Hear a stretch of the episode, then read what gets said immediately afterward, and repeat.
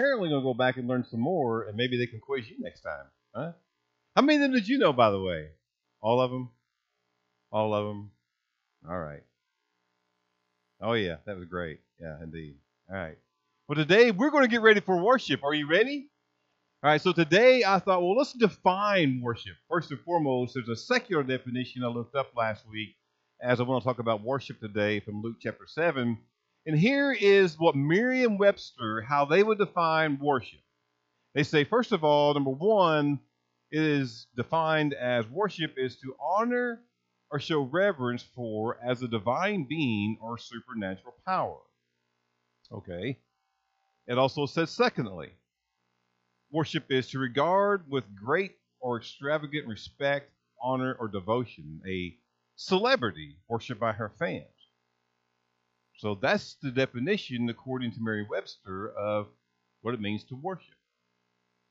But I don't like that definition so much. So I thought I would contrast that with some other definitions. So I was looking for a more biblical definition. So I went to the source that gives us all the great biblical information, right? The Bible, right?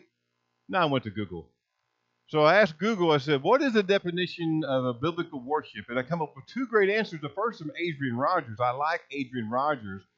And Adrian Rogers defines worship this way. He said, Worship is when we give our deepest affections and highest praise to something. That's really good. Deepest affections and highest praise to something. He said, True worship of God is when we love Him with all of our heart, soul, mind, and strength. It's when we prize God above everything else and put Him first in our hearts. As it says in Deuteronomy chapter 6, verses 4 and 5, the Lord our God, the Lord is one. So I like the definition or the thought of what is worship according to Adrian Rogers, a well respected pastor who passed on. But now I found another one I wanted to share with you, another great definition from Michael Morrison in his commentary, A Survey of the Bible. He says, When we worship, we are saying that God has worth, that He is worthy. Worship means to declare worth or to, do, to attribute worth. Or to put it in biblical terms, we praise God. We speak or sing about how good and powerful God is. Why like these definitions, this perspective of worship, much better than what's defined in secularly as seen in Merriam-Webster dictionary. So I like these because it correctly states that we as Christians, we as believers, are to worship God. Only really God and only his son Jesus. We're to worship God, his son Jesus. But on honesty, as we begin to live life, we we give praise and in a sense we give worship to other things and other people. As noted, sometimes it is celebrities, sometimes it is certainly athletes and maybe some entertainers. Those people sometimes receive part of our praise and maybe even a worship. But at times it goes even further we extend praise and worship to people like our coworkers, our, our friends, and maybe even our boss in somehow, some way, and even our spouse and children. You know, maybe some of those, especially your wife or your husband or your children, are deserving of praise at times. But here's the thing we need to understand.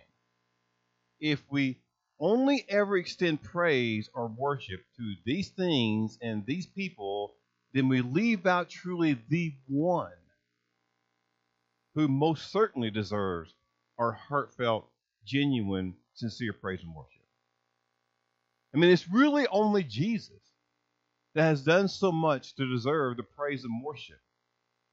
So only He is worthy of worship and our praise. Even though we may almost dilute it a little bit in our lives by giving it to other people, only Jesus really is worthy of our praise and our worship.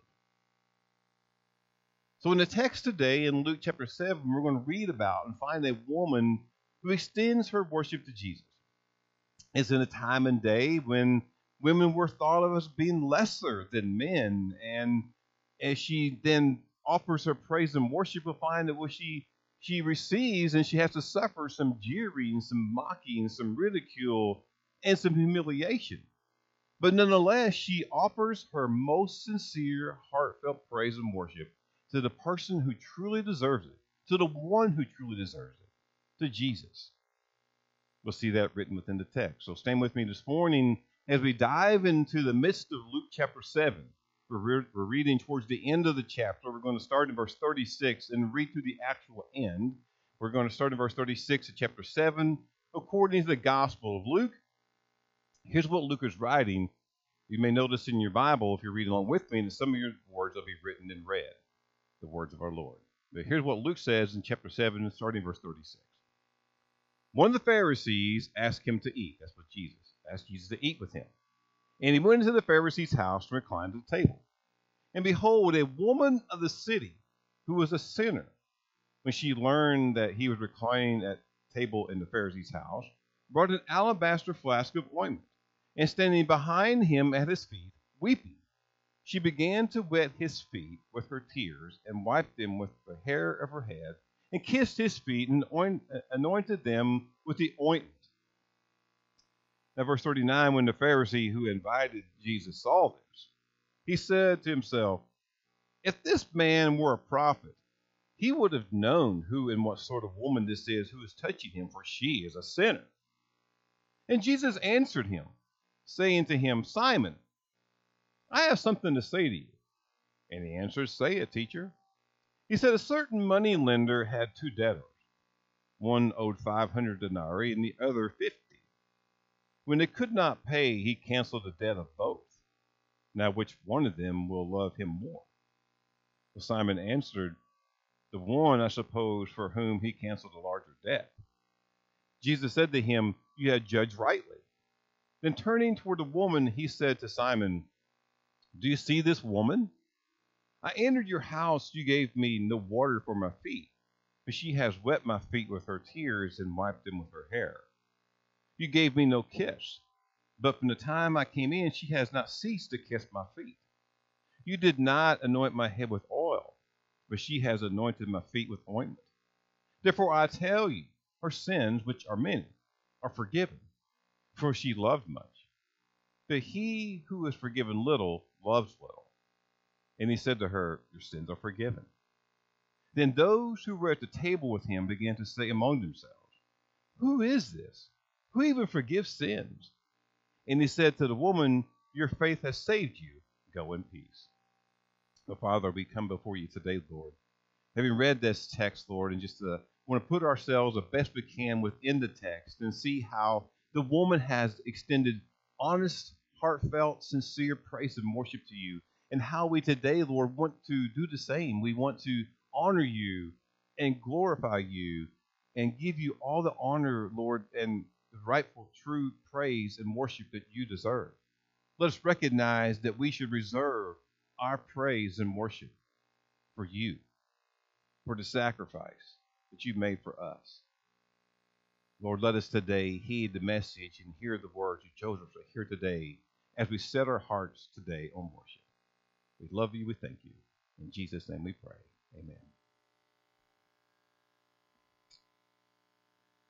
Well, I first note that Luke's gospel is written kind of unique from all the other gospels. You read it more from a Gentile believer perspective. And here in the seventh chapter, we see that he is primarily writing to show Jesus' dealings with the Pharisees.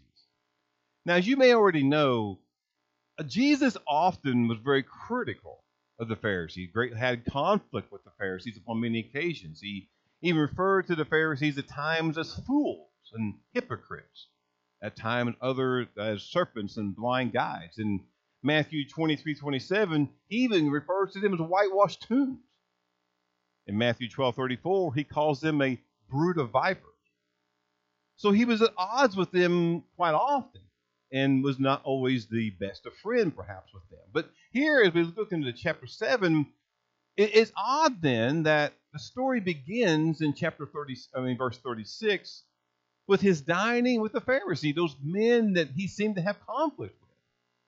Now we're going to find as he goes to the house of the Pharisee and begins to have the dining, there's a his the Pharisee's name is identified in verse 40 as Simon. We go back to the text and look at the beginning once more because we find in verse 36, again, Simon is a Pharisee, identified in verse 40. Then tell us his name at the beginning. But it says, one of the Pharisees, against Simon, asked Jesus to eat with him. And Jesus didn't deny the opportunity. He went politely and he went to the Pharisee's house And it says reclined at the table. But notice what happens next. While dining reclined at the table, a woman, in verse 37, simply identified as a sinner, which would obviously means she has sinned in her life. She learned that Jesus was eating at the Pharisee's house. And then she came directly to Jesus when she learns that he is there dining with Simon the Pharisee. Now we get the impression that her attendance was kind of sudden and certainly unexpected. I mean, like she's not on the invite list to come to Simon's house and be part of the dinner. And it's maybe an intrusion that no one was expecting. I mean, most students of the word see the woman identified as a sinner as really being a woman of the evening. In modern day uh, translation, just says she was a prostitute. But according to the reaction of the Pharisee, in verse 39, as she intrudes upon the dinner and the occasion, he must have known something about her, or at the very least was keenly aware of her reputation. Because, in short, he's not at all pleased with her intrusion at his dinner. Now, if you picture this like I'm picturing it, trying to put yourself in the story, you're thinking, okay, here's Simon at his house, however large that is, having a large banquet and dinner. He's invited Jesus. Most likely other people are there too. The woman was not invited. But how she get into the house then? I mean, how she get into this dinner? I mean, could she just walk freely in and just join the dinner? And is that the intrusion? Is that how it happened? Well, it's not exactly how it happened. We learn from, from commentaries, Lewis Foster begins to explain a little bit about how she could get into this dinner and have the intrusion uninvited.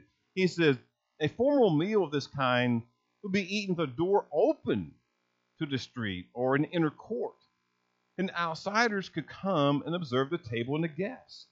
Some might presume to come into the dining room and seat themselves around the walls to watch and listen. They were even known to engage in the table conversation upon occasion. This particular woman must have heard Jesus preach, perhaps a personal interview as well. As a result, she had changed her life. She now had such relief from her sins, such joy and gratitude in her new life, she wanted to do something special for Jesus to honor him herself. So she gets in because it's more open than what we're accustomed to. And then she goes in and she finds Jesus with the sole intent of trying to honor him and show joy and gratitude for the fact that he has forgiven her of her sinful past. So, what does she do then to honor Jesus? We go back to the text and look further. Again, verse 37 says, A woman of the city, a sinner, came in while Jesus reclined at the table. But look, she brought an alabaster flask of ointment Standing behind him in verse 38, weeping, she began to wet his feet with her tears, wiped them with the hair of her head, and kissed his feet and anointed them with ointment.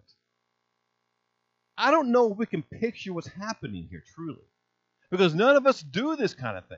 None of us take an opportunity to anybody that we're in love with to take their hair. No, she does not come to me, wet her hair, and begin to weep and be able to kiss my feet. I mean, she should, right? Huh? I thought we'd get an amen there. But we don't see this kind of thing happening in the modern day, so we almost can't even picture it. But here a woman comes, I mean, a woman of the evening, a prostitute by nature. She comes, she's changed her whole life. She wants to show Jesus some true love, some true honor and praise and worship. And she goes about with her hair kissing his feet and wiping her his feet with the, her hair and the ointment. I mean, in essence, what's happening here is that she's exposed her heart. And her heart's purely set on worship to her Savior. And she knows her Savior's name, it is Jesus. And we stop here for a moment because you're thinking, okay, I know where you're going with this story now. I've heard it before. I mean, I've heard this story about a woman pouring perfume and ointment on Jesus' feet. In fact, I think I've heard it before, and it was Mary. Well, that is true, sort of, So let me explain further. That this beautiful story has some interesting parallels with the record of the anointing of Jesus in the last week of his earthly life. We can find in all the other Gospels.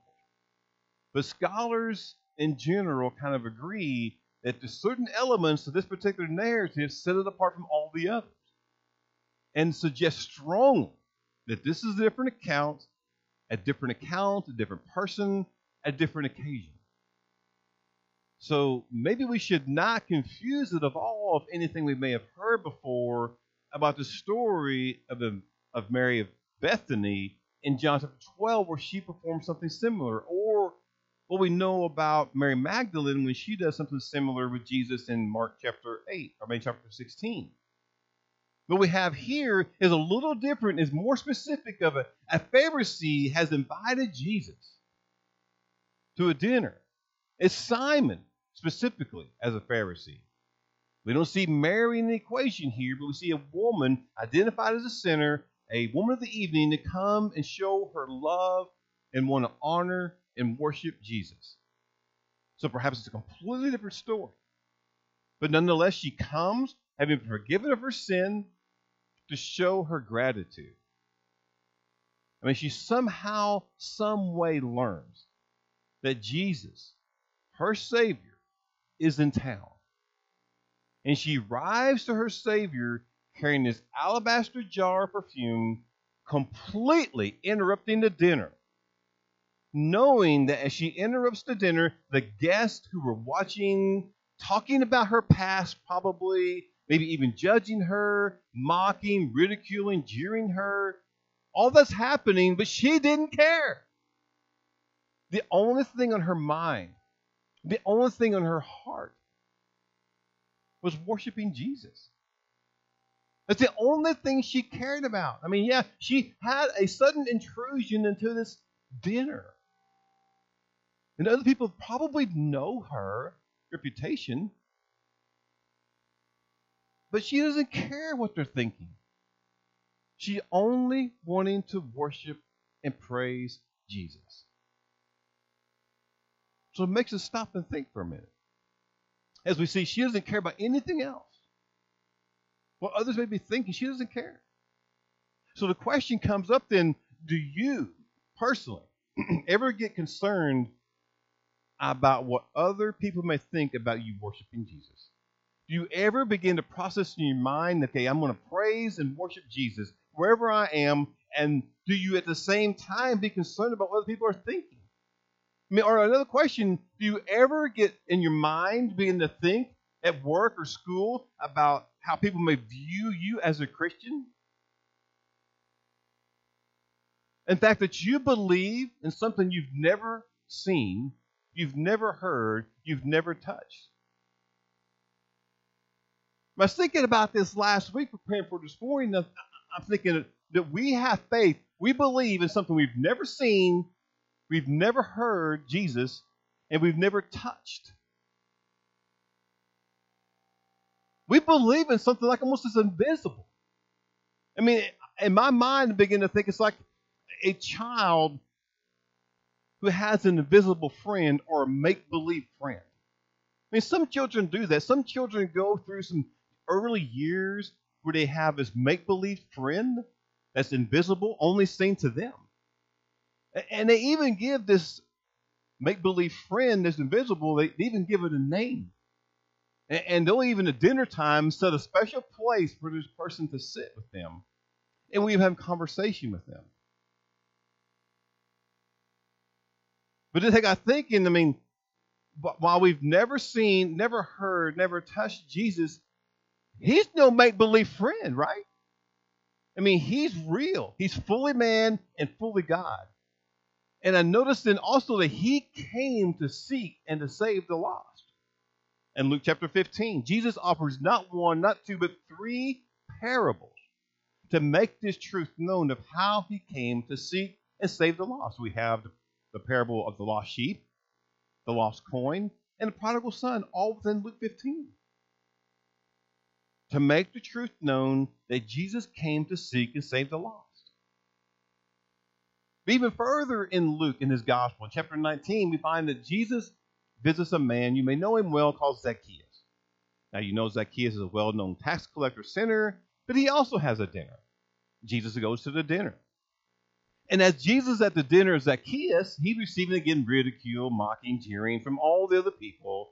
But Jesus makes it known in Luke chapter 19, verse 10, he proclaims the Son of Man came to seek and save the lost. That's his mission. That's his purpose. That's our Savior. He came for you and me and others that was just like us, that was once lost, to seek and to save. And now, this text, this woman that we've learned about, an unnamed woman just like we have, he came to seek and to save. He forgave her of her sins like he forgives us of our sins. And she takes a moment then to wipe his feet with her hair and expensive perfume.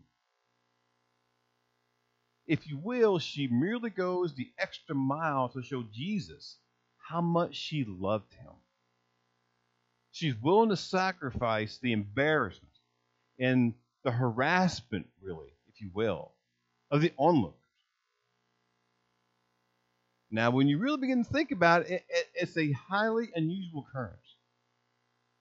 I mean, all last week I was trying to put myself at the dinner scene.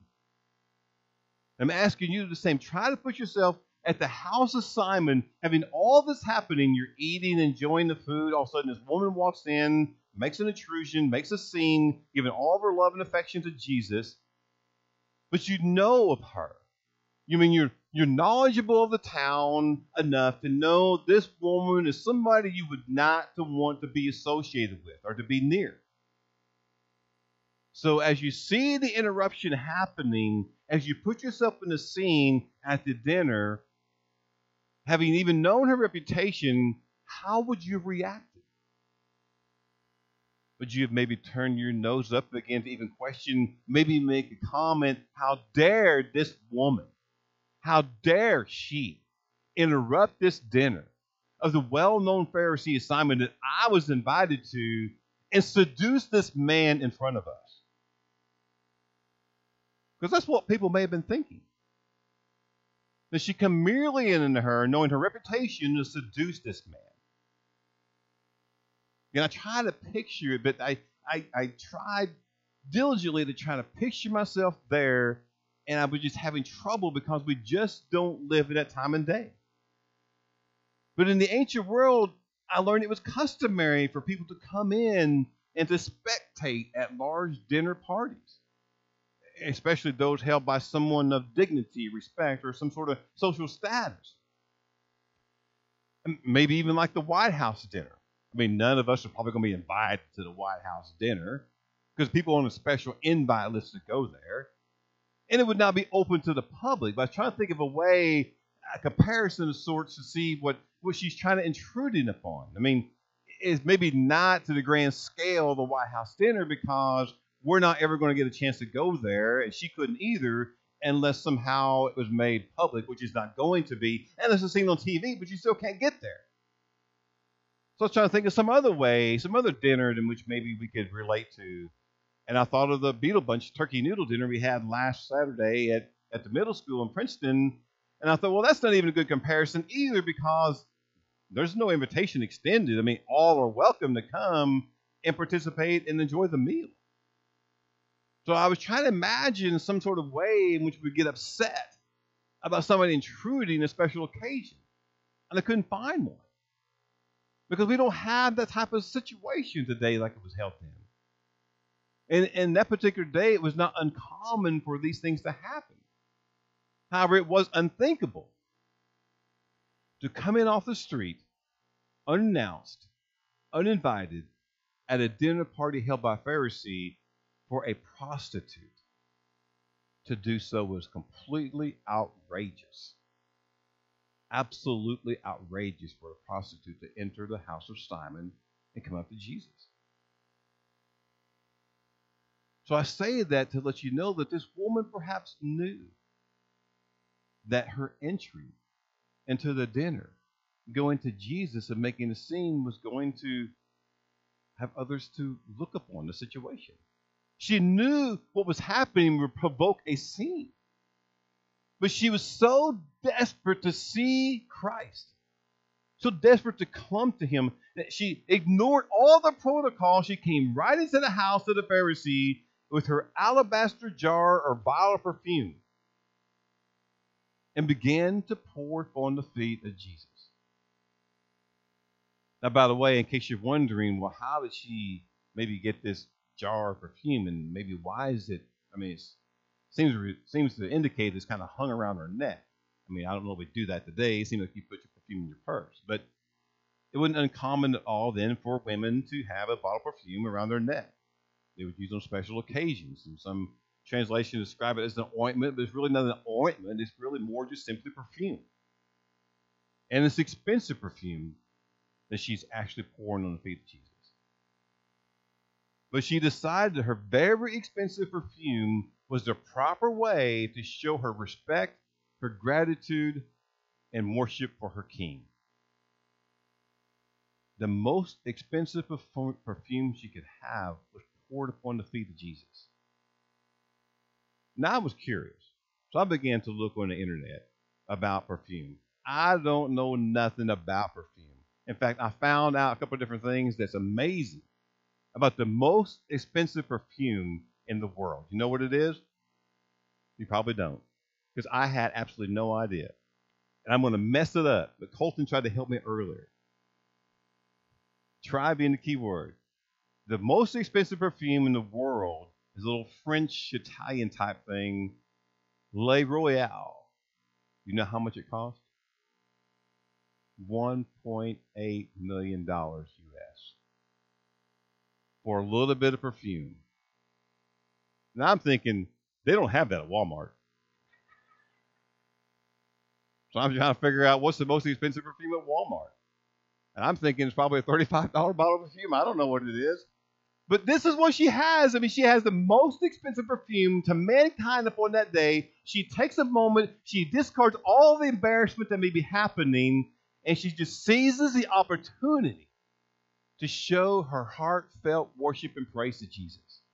I mean, she's willing to let go all the public shame, all the humiliation, the embarrassment that day, and seize the opportunity as it presents itself in the house of a Pharisee to show the Savior of the world with all of her heart how much she loves him, how much she's joyful, how much she appreciates the sacrifice, how much she wants to show him with all of her heart the praise and worship that he deserves.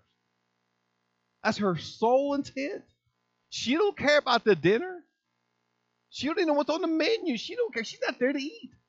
She's only there to praise and worship Jesus. So we parallel that now to our lives. Because her mind, her heart is solely there to praise and worship Jesus. So we ask ourselves, well, how is our mind and our heart? Do we come here this morning ready and eager to worship? To worship the Savior, the man who gave his life for you and for me?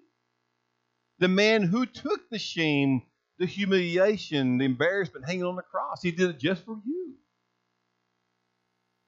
Are you ready and prepared to worship Jesus and Jesus alone? Or something, as it so often seems to be, in life getting in your way of worshiping the King, the Savior. I mean, look, I know I've been there. Life gets really hard at times.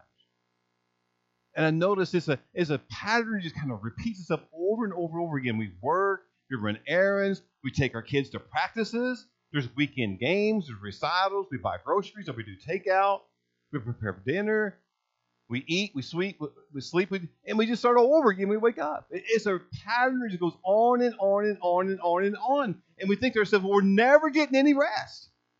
And begin to rationalize in our mind and maybe even our heart that Sunday, okay, Sunday is a day of rest. God even said, take a day off. We have it with the children. They're learning. The sixth day is God created. The seventh day, He took rest. So we rationalize our mind. It's a very busy life. We're going to have to get some rest. We rest we rationalize, we justify, we sleep in, we get a rest on Sunday, right?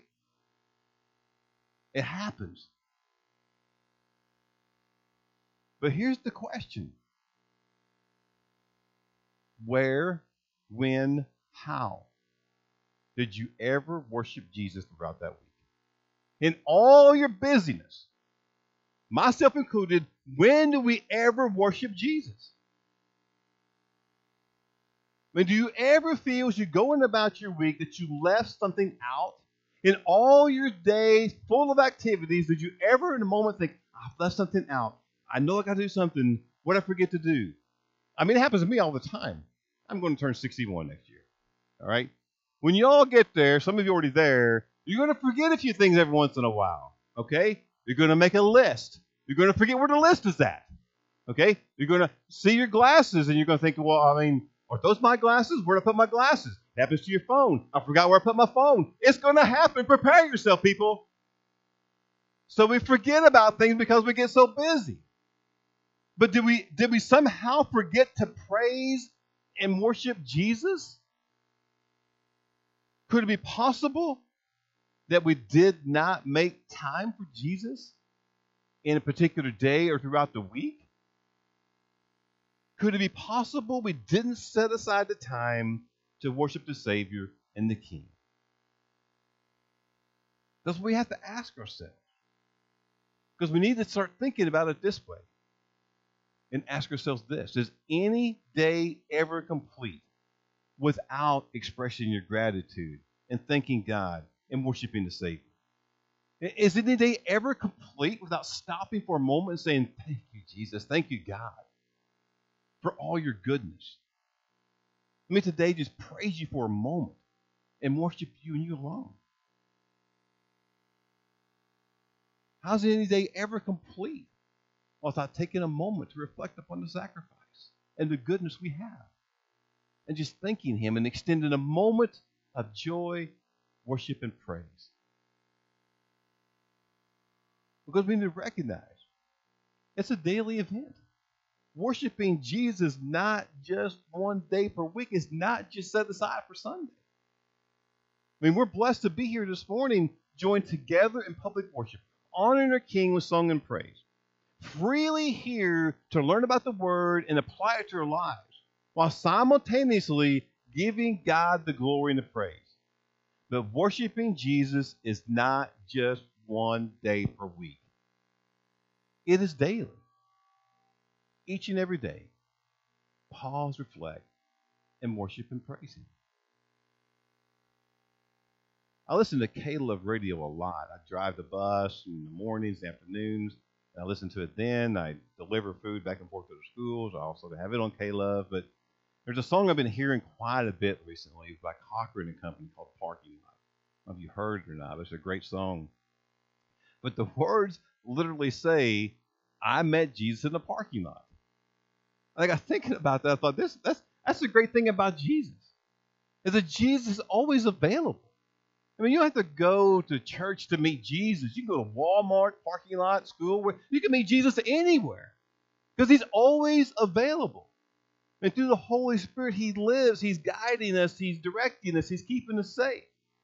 But Jesus, because he's always available, he's always available to receive our praise always available, ready to receive praise and worship. And it's precisely what we should do. We should take a moment to worship the King. In fact, we're made as part of our lives to worship the King. 1 Peter 2 9 says, You are a chosen race, a royal priesthood, a holy nation, a people for whose own possession, that you will proclaim the excellencies of Him who called you out of the darkness into His marvelous light. Matthew 4:10. You shall worship the Lord your God, and him only shall you serve. Even further, John 4:23. The hour is coming and is now here when the true worshipers will worship the Father in spirit and truth, for the Father is seeking such people to worship him. And finally, Philippians 2, verses 9 through 11.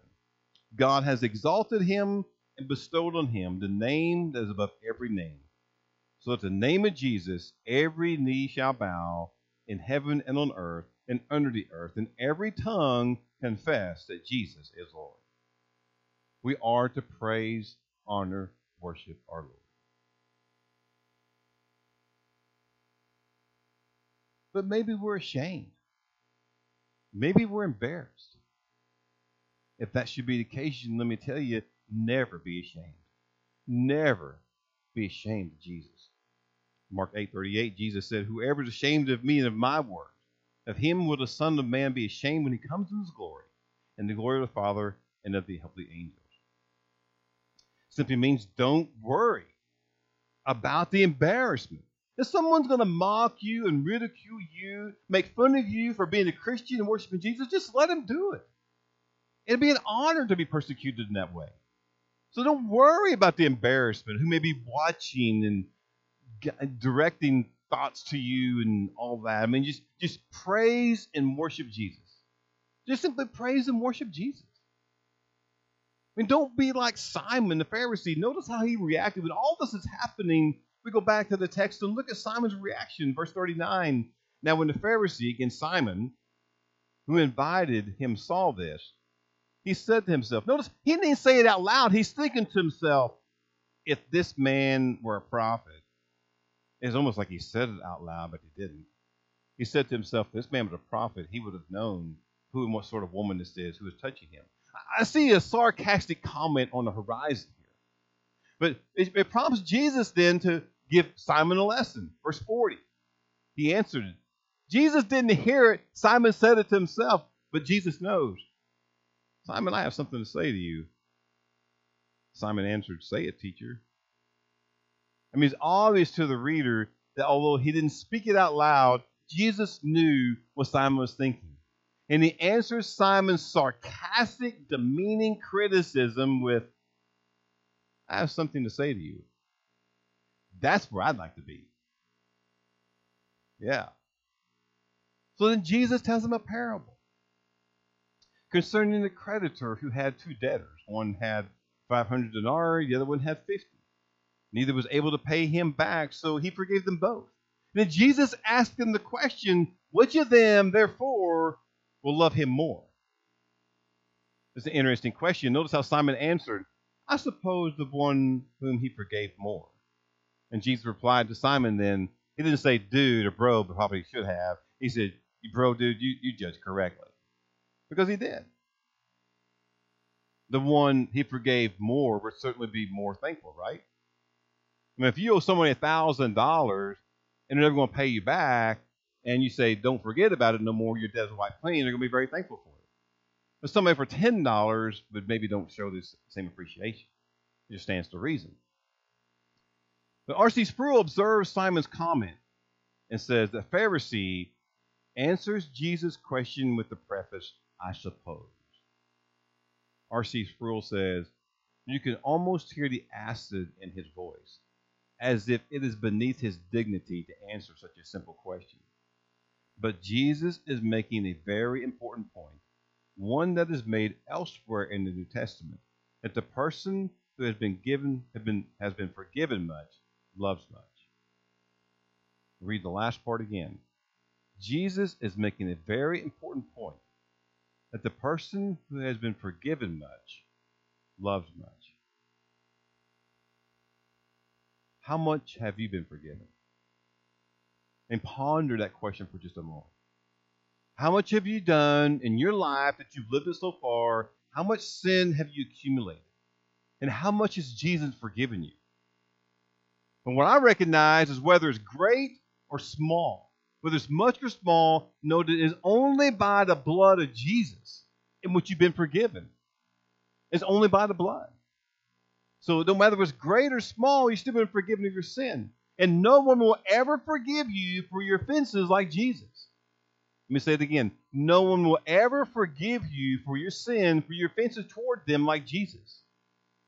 Now you say, well, wait a minute. I've had people forgive me. Yeah, they probably said they forgive you for something you've done. And maybe you've been in a situation where somebody, you've told someone, I forgive them. But don't you still harbor something in the back of your mind, still in your heart, thinking, okay, I said I forgive them, but I'm never going to forget it. And and don't you still have maybe some ill feelings at the end for that person, and, and maybe just a little bit of, of, of hatred, a painful memory, certainly even though you said, I forgive you. But Jesus completely forgives. totally forgives. Every every awful act in our life, He will forgive us for. Every rebellious moment, He will forgive us for. Each and every sin, save one for blasphemy of the Holy Spirit, will He forgive you for because He loves us. In fact, John 3:16 and verse 17 tells us the extent of God's love for us. You know the verse. For God so loved the world, he gave his only begotten Son, that whosoever should love should love him should not perish, have everlasting life. Whoever believes in him will not perish, have everlasting life. Look at verse 17. For God did not send his Son into the world to condemn the world, but in order the world might be saved through him. Jesus loved you. He died for you. He knows you. He loves you. Shouldn't that result in your complete praise and worship? The overarching point this morning is this. Every one of us, as I'm looking at you, I'm a sinner. As you're looking at me, you're a sinner. And not one sin is truly worse than the other. Yeah, we place it on a scale of one that seems to be worse than the other, of little to large. We place it on a scale. But all sin offends God. And if we're honest, all of our sins are many. I don't know anybody who has committed just a few sins. We all have a lot of sin. So, because our sins have indeed been many, then you and I have been forgiven much. And so we are candidates to be great lovers of Christ. And then to demonstrate our gratitude and thankfulness with honest, genuine, and sincere worship. We all should extend honest, sincere worship to the King because we've all sinned much. We shouldn't extend that fake worship that we tend to do at times when we know people are watching. But honest, complete praise and worship genuine, heartfelt, willing to spend $1.8 million on a jar, a little vial of perfume, and pour it at his feet. Just worship the King. Praise Jesus. Perhaps I should share with you and then end on this note that this inspiration for this whole message come from a song that maybe you've heard before by Matt Redman, The Heart of Worship. I'm not going to sing any bit of it for you, but I want you to hear this last part where he says within the song, within the lyrics, that I'm coming back to the heart of worship. It's all about you. It's all about you, Jesus. I'm sorry, Lord, for the thing I've made it. We dilute our worship and they send it to others who are really, truly not deserving. When it's all about you, it's really all about you, Jesus. You are worthy of our praise. Let's worship Jesus. Father, Lord, we thank you for the message reminds us of where worship truly belongs. Yeah, we get caught up in life and we'll sometimes extend a little praise and worship to others. But Lord, today we take a moment to reflect upon where our true, heartfelt, sincere, genuine praise and honor and worship should go. And it's only you. Only you the sacrifice you made are truly worthy of our praise. So today, Lord, we show a reflection of our gratitude. We show our thankfulness. And today we extend our praise and worship to you. And we thank you, Lord Jesus, for the sacrifice you made and for being our King, our Savior. In your name we pray.